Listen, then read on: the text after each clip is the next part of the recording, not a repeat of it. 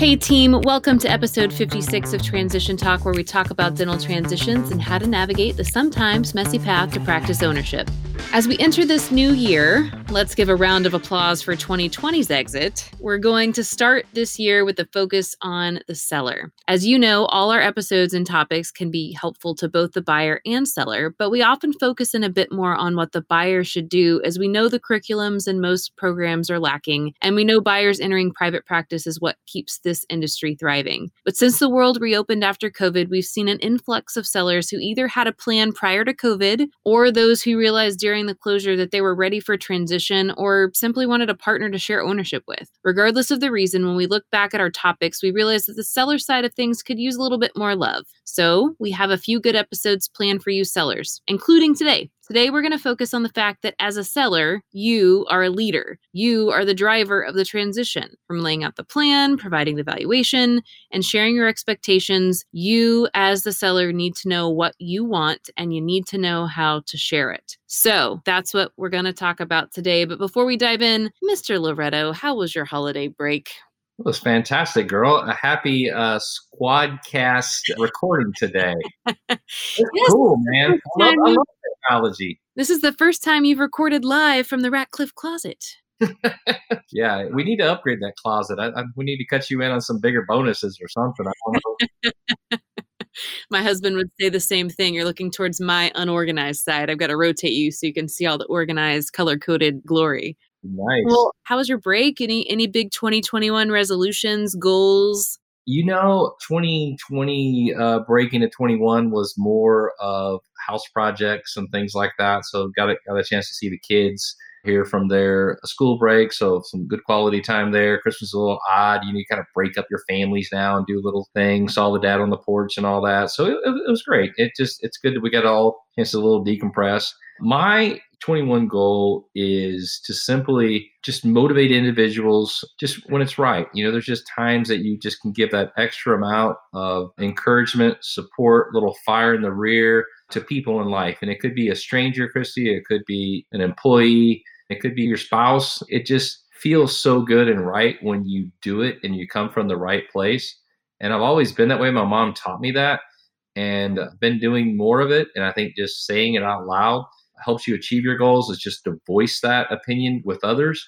Social media, like, hey, that's what I'm going to do. Call me out on it. Like, how many people you motivated lately, Charles? Like, are you talking one on one with them? Tell them you can do this. So there you go. Just it didn't have to be about work. It could be personal life too. Yep, absolutely. So my 2021 goal is not a goal or a resolution because I break those like no tomorrow. It's very odd personally, but I just have some intentions, right? So I'm just like set my intentions to be intentional, like with everything I'm doing. Like if I'm working, be like committed and intentional to that.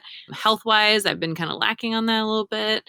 So just kind of be a little bit more intentional in kind of my actions. And so that's my goal. So I'm not sure who can hold me accountable other than making sure I'm focused in when I'm talking to you. But that's kind of mine. I, I, feel like I set a bunch of goals in 2020 and they all kind of like bombed into the ground and burned. I'm sure COVID was part of that.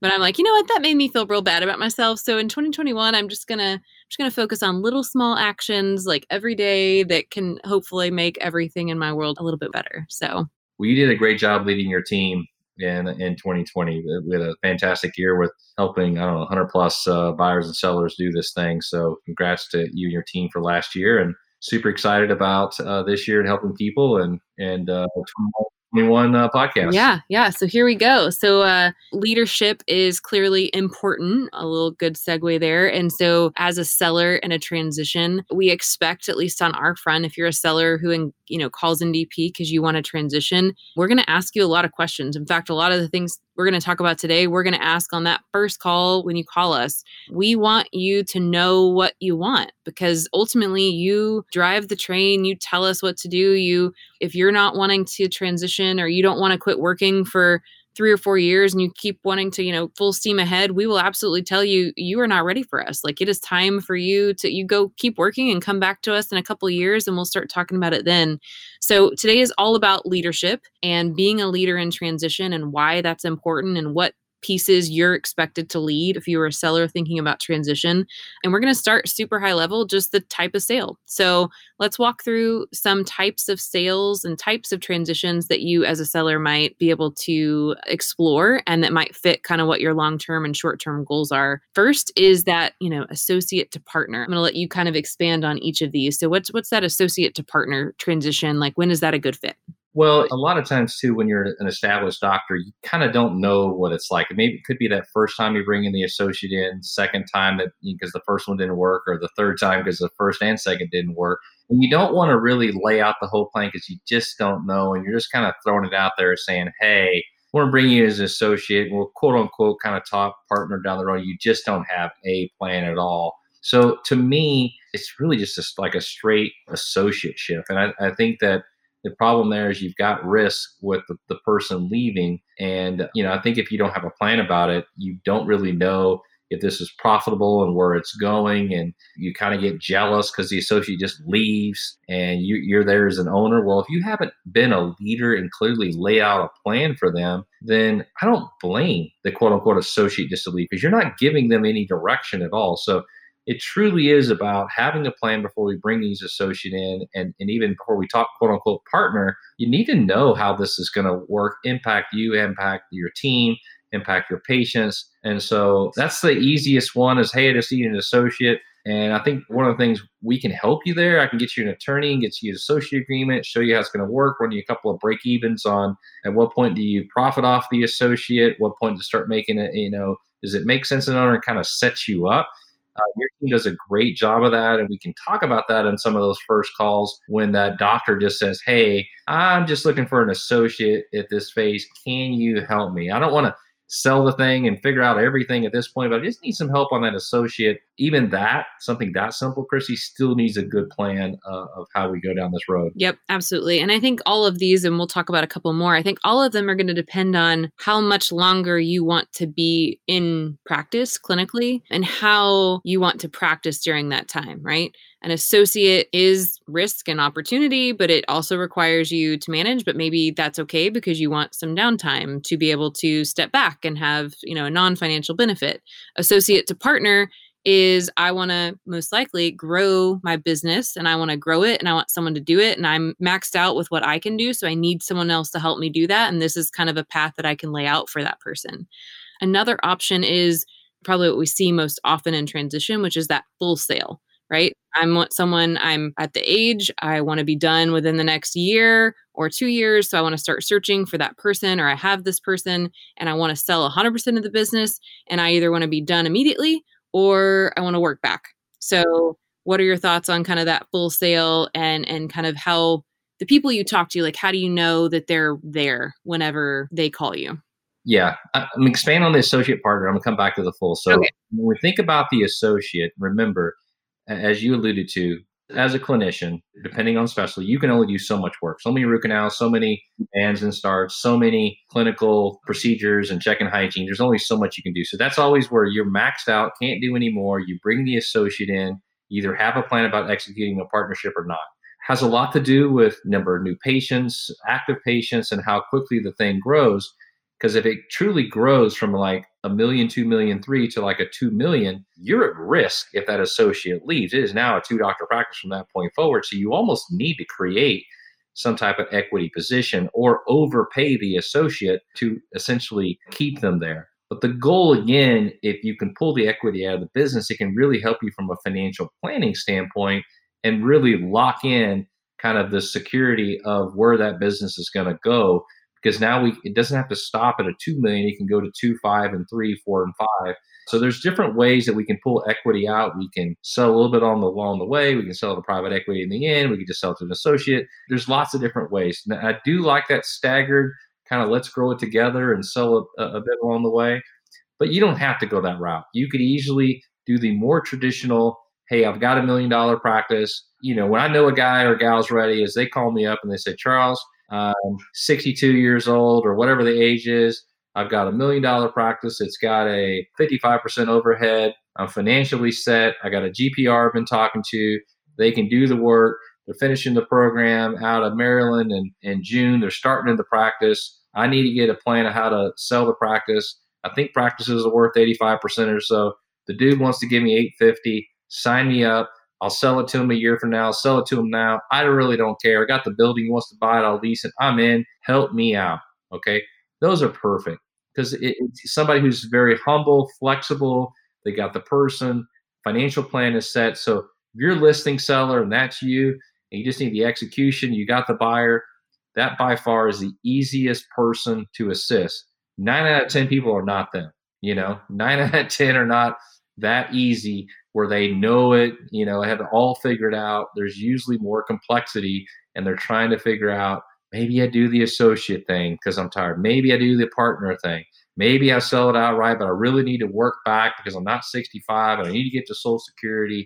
My financial planner says this. So there's a lot of this that has to do with really understanding their personal finances which I love to do with the seller so they can sell me on the fact that this they're ready, not messing around. They are 100% ready, and that's what I love to work with. If not, kind of need to pull them back and basically say we're going to need to do one of these other three options and then let's talk about what that looks like. Yeah, and I think understanding like all of those components in relationship to the transition, like a lot of people just say, look, well, I'm just tired and I'm 55 and so I've got some years left, but I don't know what I want to do. Well, what does your financial plan say? Like what are you going to do? Like if you sell or if you bring on a part like what are you are you a partnership person? Or are you not? Like what are you right? Like i think that's a lot of the they, they know they're tired and they want to fix this one problem but this one problem is related to all these other problems and so they don't really have that data when they come to the table to figure out like how do i fix this transition issue or know that i have a transition issue without kind of all the other pieces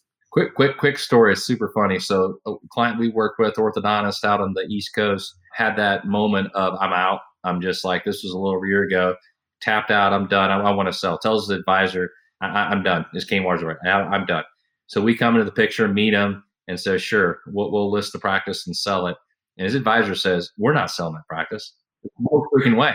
I mean, dude, you've got a million dollar lake house that you just bought.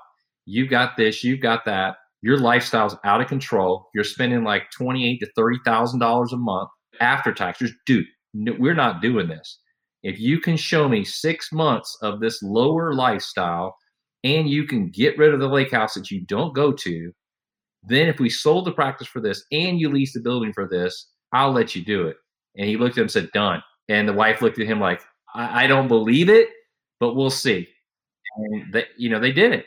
You know, so you got to have that that financial plan that's telling you that you can do this. And so when you're asking me when do you know they're ready, I know they're ready when they tell me, and I know that when their financial plan, or at least they're telling me their financial plan is working. Yep, absolutely. And then another option too is which we kind of alluded to a bit, but you know we have partnerships and longer term partnerships, but there's also shorter term partnerships and more of like a staggered sale where you say, hey.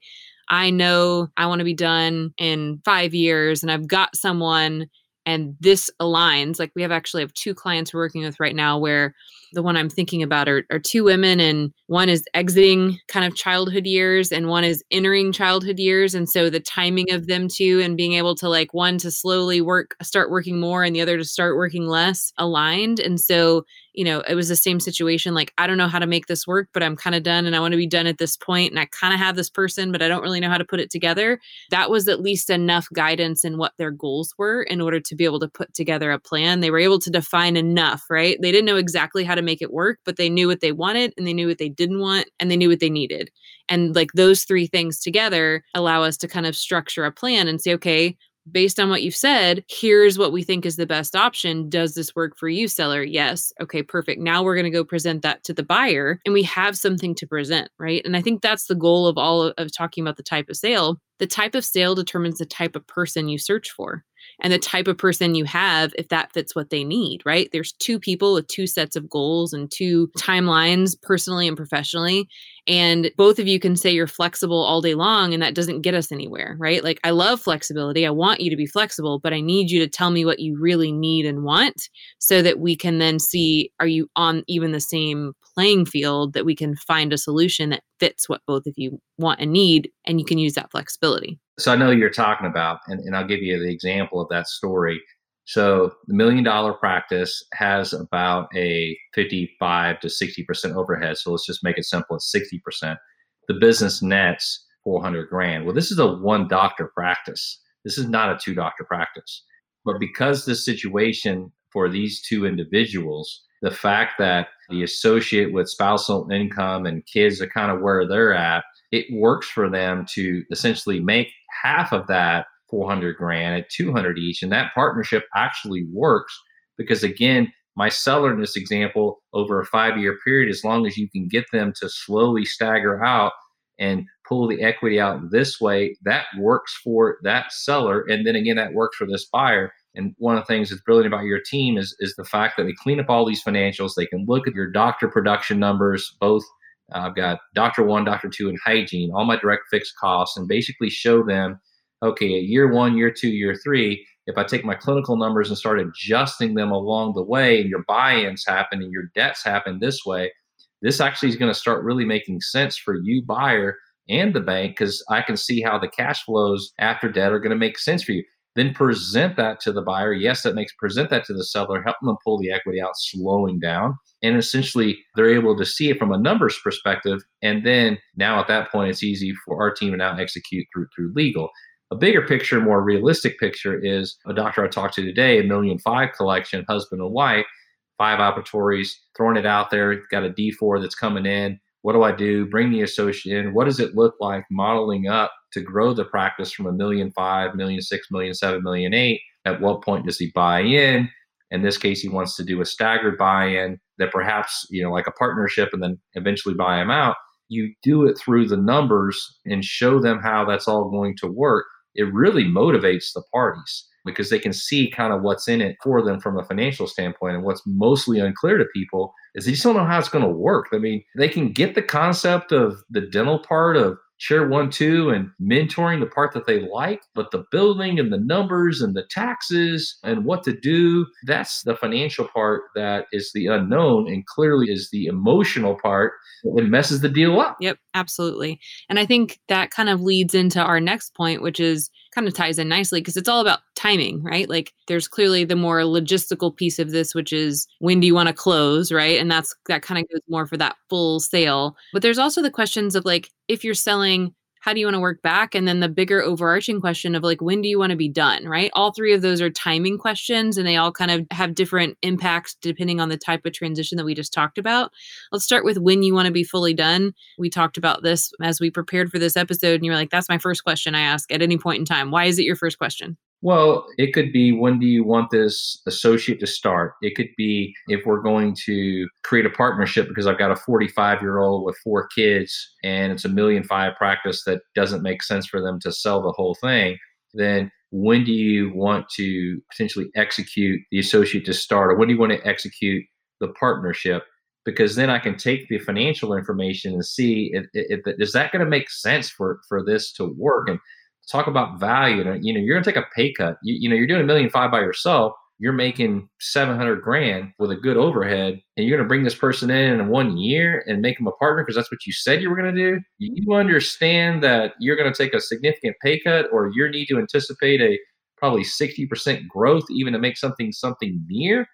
So I always want to know what your timelines of what you're thinking about because then I'm starting to play with the math in the practice to see how that's all going to play out. What obstacles are we going to be faced with with that answer? Uh, and certainly, I want to when I think about someone that says I'd like to sell the practice and you know work five years. Like I say, okay, you telling me that you're how old are you? I always start with that because you tell me you're under 55 and you're telling me five years. I question that because most people don't stop at 60. You'd like to stop at 60. Most people don't.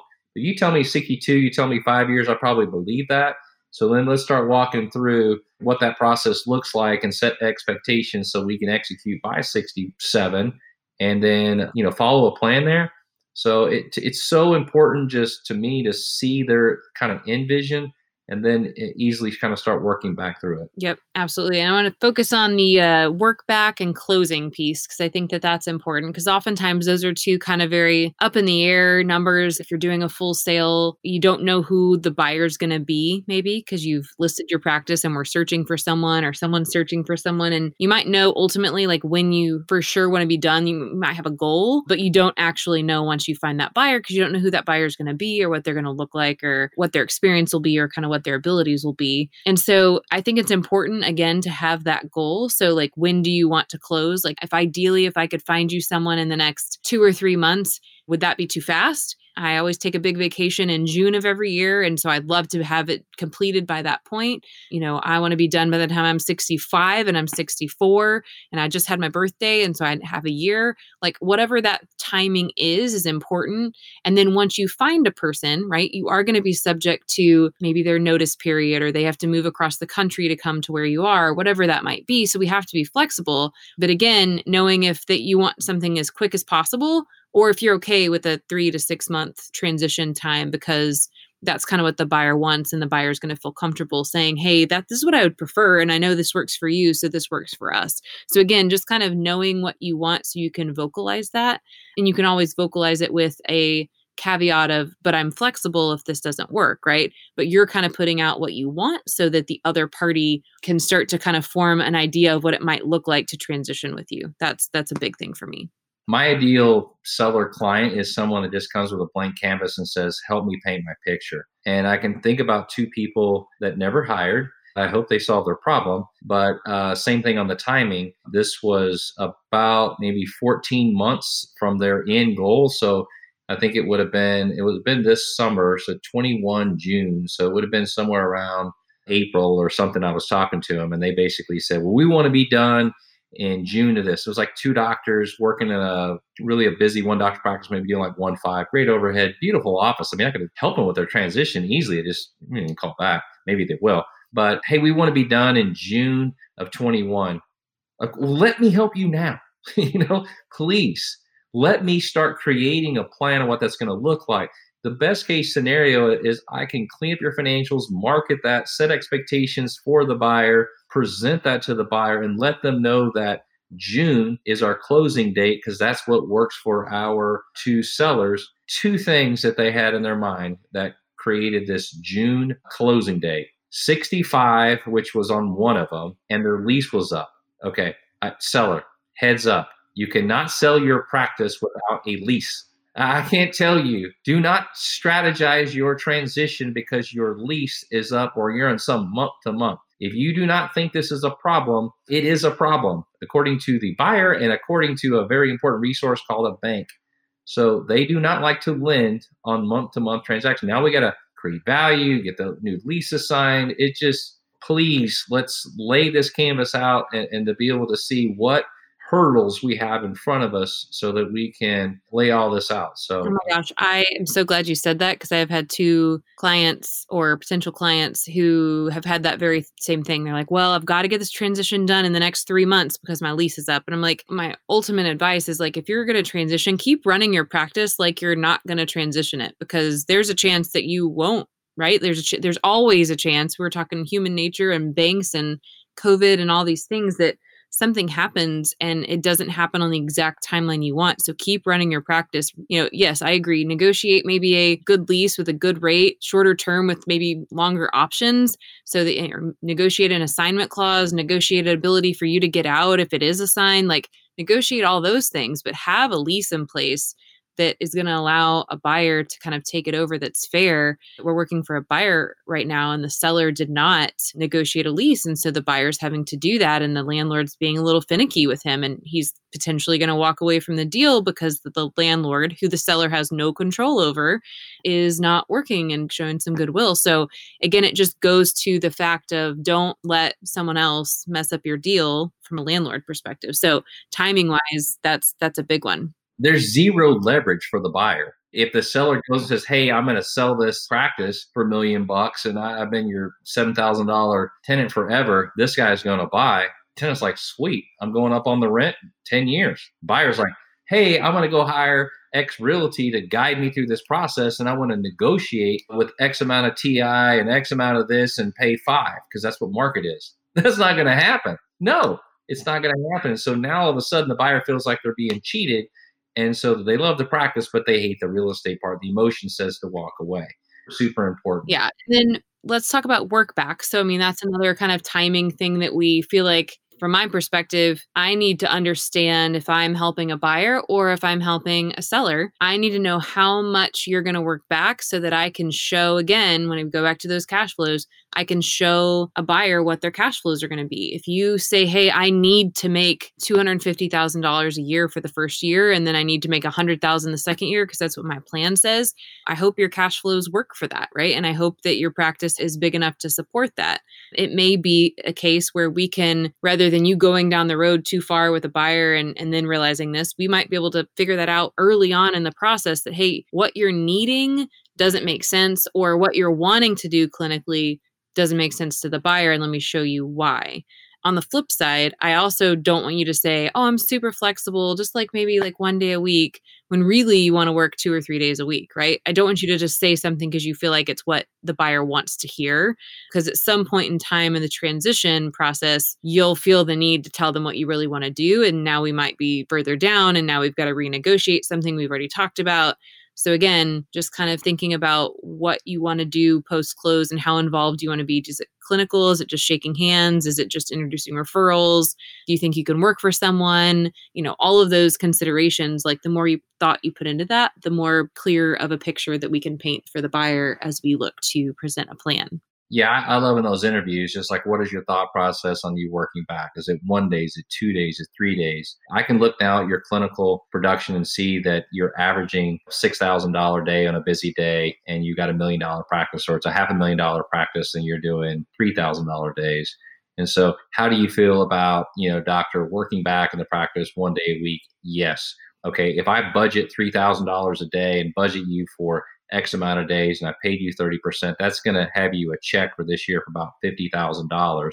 Does that sound reasonable? Yeah, Charles, that sounds perfect. That's kind of what I was thinking. Perfect. Now I can build the model out, show the buyer and say, buyer, seller wants to sell the practice for this price. Here's the work back. He's thinking one day a week. She's thinking one day a week, two days, whatever it is. Here's the clinical production goals that we've got set for her, set for you and here's what the cash flow is going to look like. Let's get this presented over the bank, get them signed off on it. Everybody's on the same page. And so now we're not just he or she wants to be there, introduce patients, but yet now we're putting clinical work on their books and paying them.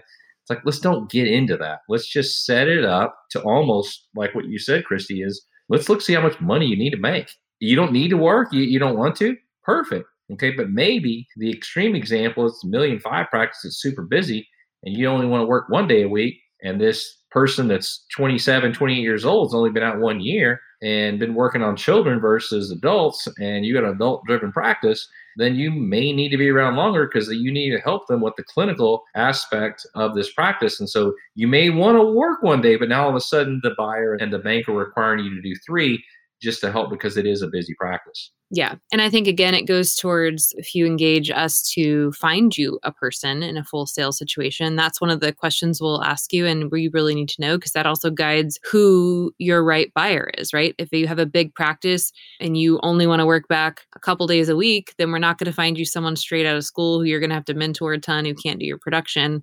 So it's just important to know what you want to do and what you need to do so that we can figure out how to structure the plan that makes sense.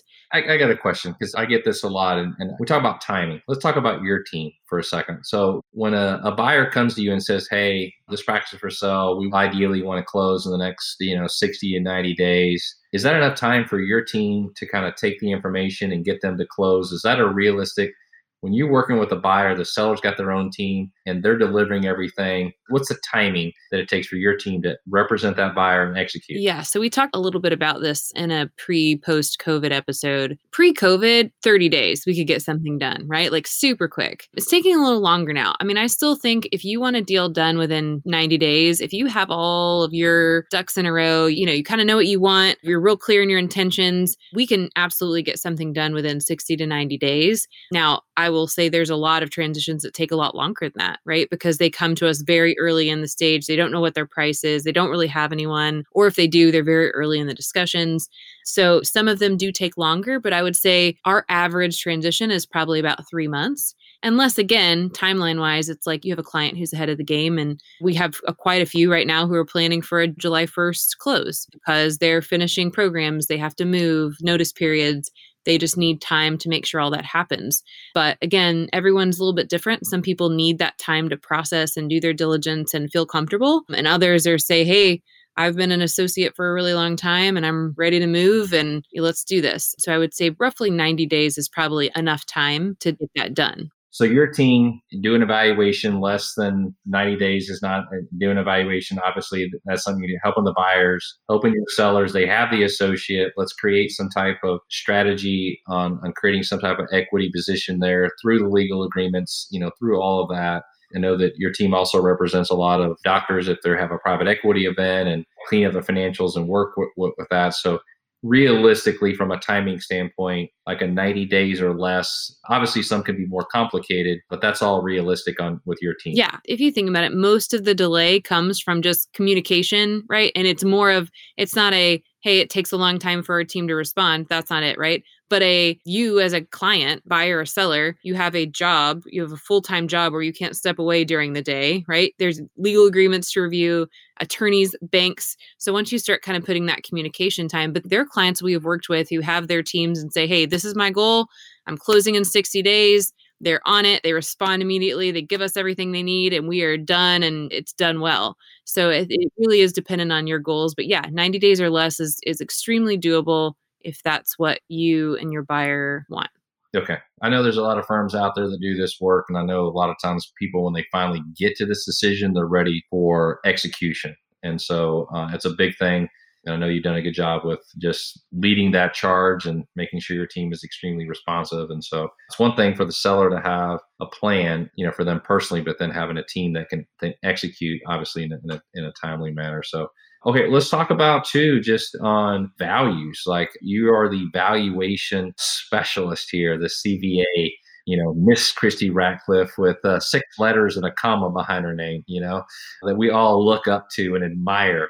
talk about price and value. So tell me, when you're looking at a practice, what are the conversations you're having? I know I talk high level with people, you talk high level. What are your thoughts on just values and prices? Yeah, so we're going to have a episode all about this and expectations versus reality. I think it's episode 58, so in a couple episodes.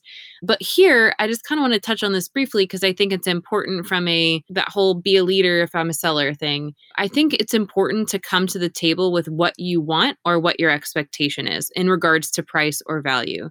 It's important for a lot of reasons. One, I think you need to have done your research on what are the normals, what am I expecting, what do I need for my financial plan, like all of those things we've talked about today.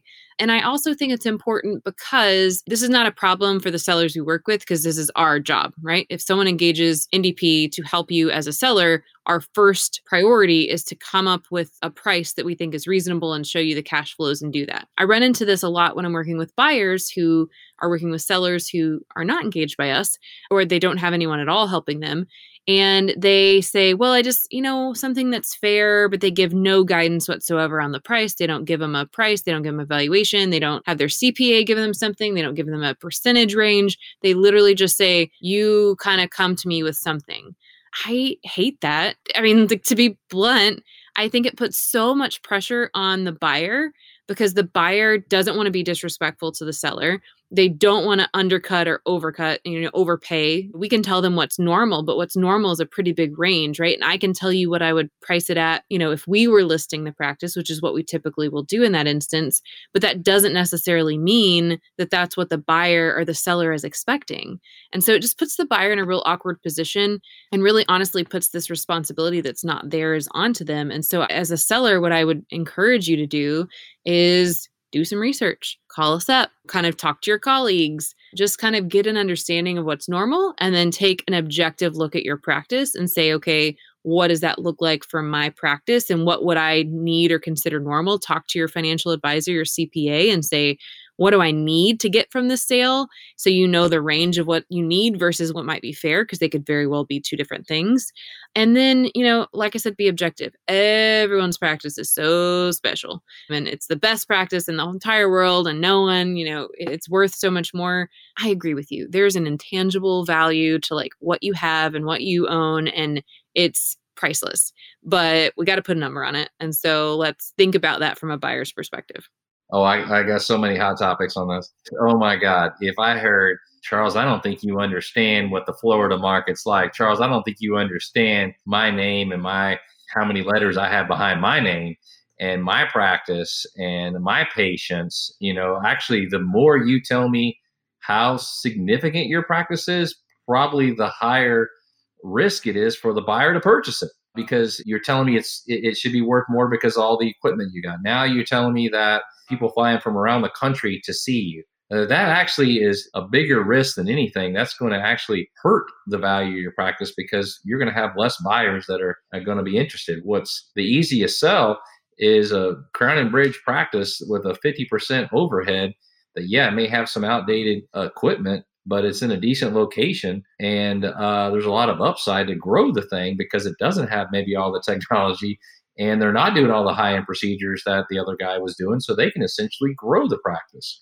and so all i would say here is just i think the word you have here christy on our outline is just objective just be humble about it be open to having someone else in the business look at it and have that objective opinion about the business because it can fluctuate with significance from 60% or 40% of collections to 100% of collections. So the best example I can give you is oral surgery practice we work with in Ohio. It did 1.3 million collections three days a week and had less than a 30% overhead. The thing made a million dollars. The value, I don't know what the value was. 500,000, 600,000. You know what it sold for? It sold for zero. It sold for zero dollars. You know why? Because there's no buyer. The guy closed the doors. Marketed on the Amos website. We marketed. We marketed everybody we knew. Not a buyer. So you you know it's not just on how unique and what a great location in this city is. You've got to have a buyer. And don't tell me that private equity valued it at four million on your three million business. Therefore, that's the value for my associates to purchase it for because that's what private equity that's you're closed-minded if you think that is realistic and fair and it's not right if you want 4 million for that practice and the private equity firm has offered it what we need to do is negotiate a, a higher number than 4 million and maybe get another private equity offer that's better than that for four and a half or five and not even think about the associate thing. So the associate thing, you just can't compare to the private equity space. And I know we've got other episodes lined up this year to, to, to focus more on that, but to really be open-minded about uh, and be objective about the value of this business is important. Have that conversation early on so we set this stage up for the rest of this transaction. Yeah. And I think knowing what your cash flows are and knowing what that price means to the buyer and being able to show them what that looks like, right? any buyer is going to look at any price, I don't care what size practice, and is going to have a heart attack that they're going to have to be responsible for that sum of money, right? 500,000, million, whatever the number is, it's probably the largest sum of money other than maybe their student loan debt, which they already are stressed out about. So, our goal when we get a seller engage us and they have a transition is to put out the cash flows, come up with a price, and then show a buyer here's what your debt service is going to be. Here's what the seller is going to want for a work back, or here's an estimate of what you would pay them because we already know that because we've talked about it. And here's what you're going to be left over with. If those numbers don't work, a buyer will not move forward. And more importantly, a bank will not fund that buyer to move forward. And mm. so understanding that kind of helps put whatever price you have in mind into perspective just like you just were talking about have a client whose seller has a you know private equity price and is offering them not that price but a still extremely premium price and the cash flows just don't make sense for this client and we've had multiple conversations about there's a lot of reasons to buy and if this is your practice and this is what you want to do then do it but do it with your eyes open of this is what it looks like and when the client takes this data back to their seller um, the seller's just like well there's all these other benefits of ownership but yeah but that's not what a buyer is a buyer needs to understand cash flows and a buyer needs to have the ability to make more money and have that cash flow and be able to see that opportunity. So again, just being objective and being educated and putting out the plan and understanding what a buyer is going to look at, those things are going to help set you up for making sure that whatever value, price, financial scenarios you're presenting are well received and accepted. Yeah, and I, I like putting a higher price, working with a seller, and being able to say, look, I know I told you that the practice valuation will be somewhere between, call it 70 and 85% in general, but there are times it, it just like it comes in higher. But it's always the same story over and over and over again of the reason the practice value came in higher. It made more money. And I have no problem charging the buyer more money for the practice because it valued higher based on the cash flow. And then now all of a sudden, Christy, when you take that higher value with that debt service, it still is a no brainer for the buyer, a no brainer for the bank. That is all the win win win. So that, that's when you can be a little more picky and be a little bit more, you know, ask for that premium. Hey, I know that the valuation came in at 85%. If you want to buy this for sell at 90 or 92%, I, listen, it's a buyer seller's market depending on where you're at. If you're a seller and you got that amazing practice you want to command higher, that's totally up to you. I respect that. And if we can find a buyer for that, I respect that and I'll execute that and still sell it to the buyer. That makes sense because in the end, what amount of production do you do? What amount of hygiene do you check? What amount of endo do you do, etc.